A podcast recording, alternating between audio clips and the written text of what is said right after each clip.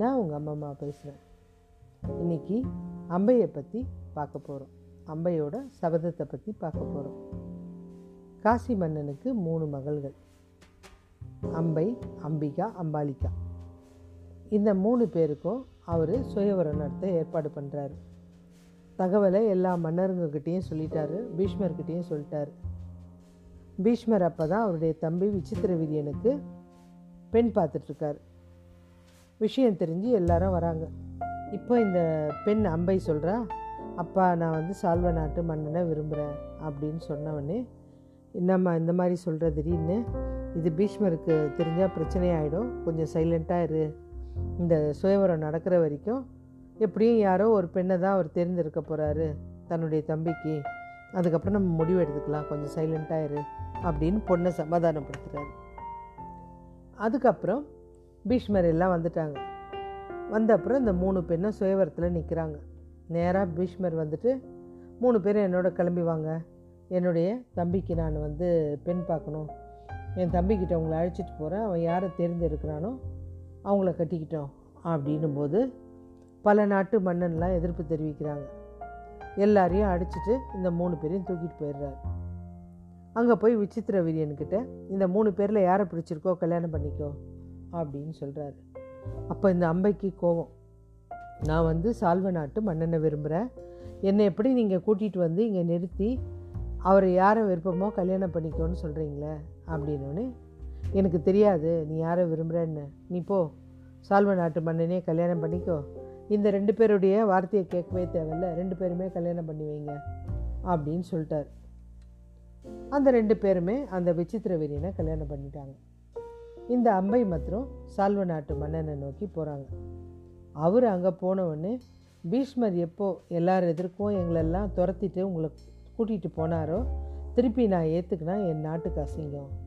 நீ இங்கேருந்து போயிடு அப்படின்னு அந்த சால்வ நாட்டு மன்னன் அம்பையை வேணான்னு சொல்லிடுறான். அம்பையும் அங்கேருந்து நேராக கிளம்பி அவங்க அஸ்தினாபுரத்துக்கு வராங்க. பீஷ்மர்கிட்ட வந்து என்னை சால்வ நாட்டு மன்னனும் ஏற்றுக்க மாட்டேன்றா. என்னுடைய தந்தையும் ஏற்றுக்க மாட்டார். ஏன்னா நீங்கள் மூணு பேரையும் சுயவரத்துலேருந்து கூட்டிகிட்டு வந்துட்டீங்க. அதனால் நீங்களே என்னை கல்யாணம் பண்ணிக்கோங்க அப்படின்னு சொல்கிறாங்க அதுக்கு பீஷ்மர் இந்த ஜென்மத்தில் நான் கல்யாணம் பண்ண மாட்டேன். நான் என்னுடைய தாய்க்கு சபதம் கொடுத்துருக்கேன். அதனால் நான் பண்ண முடியாது. நீ வேணா ஒன்று செய்.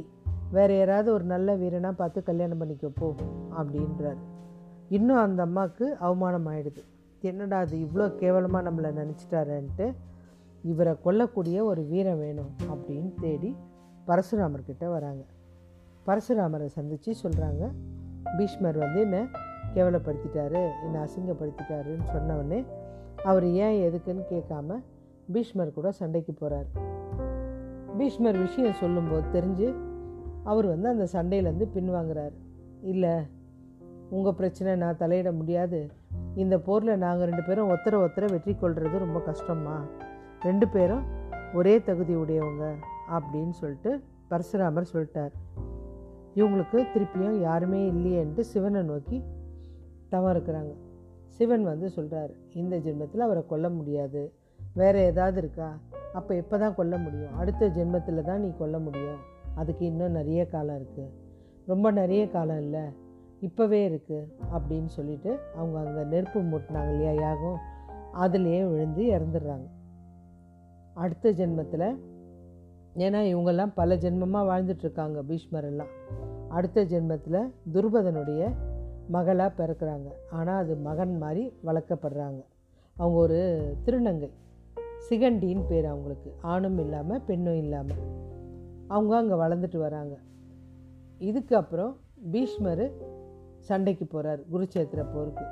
அர்ஜுனன் வந்து அவரை தாக்கத்துக்கு அன்னைக்கு கிளம்புறாரு. மனசே வரல. கிருஷ்ணர்கிட்ட சொல்கிறார் என்னால் என் தந்தை மாதிரி வளர்த்த ஒருவரை தாக்கிறதுக்கு கஷ்டமாக இருக்குது நீ அவரை தாக்கி தான் ஆகணும். இல்லை நான் வேணால் தாக்கட்டா? அப்படின்ட்டு ஒரு அங்கே இருந்த ஒரு வண்டி சக்கரத்தை எடுத்து கிட்ட போகிறார் கிருஷ்ணர். நீ தான் சண்டையில் ஆயுதமே எடுக்க மாட்டேன் போர்லன்னு சொன்னேன்ல. உனக்கு அந்த மாதிரி ஒரு சந்தர்ப்பத்தை உண்டாக்க மாட்டேன். நானே அவர்கிட்ட சண்டைக்கு போகிறேன் ஆனால் அவர் எப்படி கொல்ல முடியும்? அவர் அம்பை வந்து கீழே வைக்கணும். அவர் கீழே அம்பை எப்போ வைக்கிறாரோ அப்போ தான் அவருக்கு வந்து கொல்லவாது முடியும். சாகடிக்க முடியாது. அந்த போர்லேருந்து அவரை பின்வாங்க வைக்கலாம். அம்புகள்லாம் தொலைச்சி அது வேணால் பண்ண முடியும் அப்படின்னு நினைக்கிறாங்க. அப்போ தான் அவர் அம்பை கீழேயே வைக்க மாட்டார். கையிலேயே தான் வச்சிட்ருப்பார் அவர் கீழே வச்சா தோற்றுருவார் அது எப்போ நடக்கும் அப்படின்னு சொல்லிட்டு கேட்குறாங்க அப்போ வந்து நீ ஒன்று செய். திரௌபதியோட அண்ணன் அந்த சிகண்டியை கூட்டிகிட்டு வந்துடு அவளை நம்ம வச்சு தேர் ஓட்ட வைக்கலாம். போரில் வந்து பெண் கலந்துக்கக்கூடாதுன்றது நியதி. இவர் எப்படியும் நம்மக்கிட்ட சண்டைக்கு வருவார். அப்போ வந்து அம்பை கீழே வச்சுட்டு தான் வருவார். இவங்களும் அதே மாதிரி சிகண்டியோட அர்ஜுனன் தேரில் வராரு.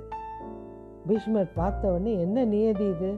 பெண்ணை வந்து போர்க்களத்துக்கு கூட்டிகிட்டு வரீங்களேன்ட்டு அம்பை கீழே வச்சுட்டு வந்தவொடனே இந்த அர்ஜுனன் வந்து நிறைய அம்பை அவர் மேலே போட்டார். அவருடைய உடம்பெல்லாம் அம்பு தைக்குது. அதுக்கப்புறம் அவருக்கு அம்பு இந்த அம்பு அவருடைய மேலே பட்டவொடனே துரியோதனம் பிரமிச்சு போயிட்டான். இது என்னடா இது? இவ்வளோ பெரிய ஒரு இவரை நம்பி தான் நம்ம இந்த போர்லேயே இருக்கோம். இந்த வீரனுடைய உடம்புல இப்படி அம்பு தொலைச்சிருக்காங்களேன்ட்டு அந்த கௌரவர்கள் படைத்தலைவர் ஒருத்தர் தேர்லேருந்து கீழே விழுந்துட்டார்.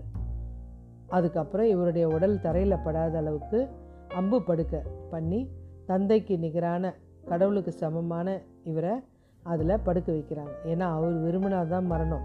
அம்பு போட்டால் கூட அவரை உயிர் எடுக்க முடியாது அப்படின்னு சொல்லிட்டு அந்த அம்பு படுக்கையில் அவரை படுக்க வைக்கிறாங்க. அப்போ தான் அவர் கடவுளோட ஆயிரம் நாமத்தை சரசன் நாமத்தை ஜபிக்கிறாரு. அதுக்கப்புறம் அதுலேருந்து ஒரு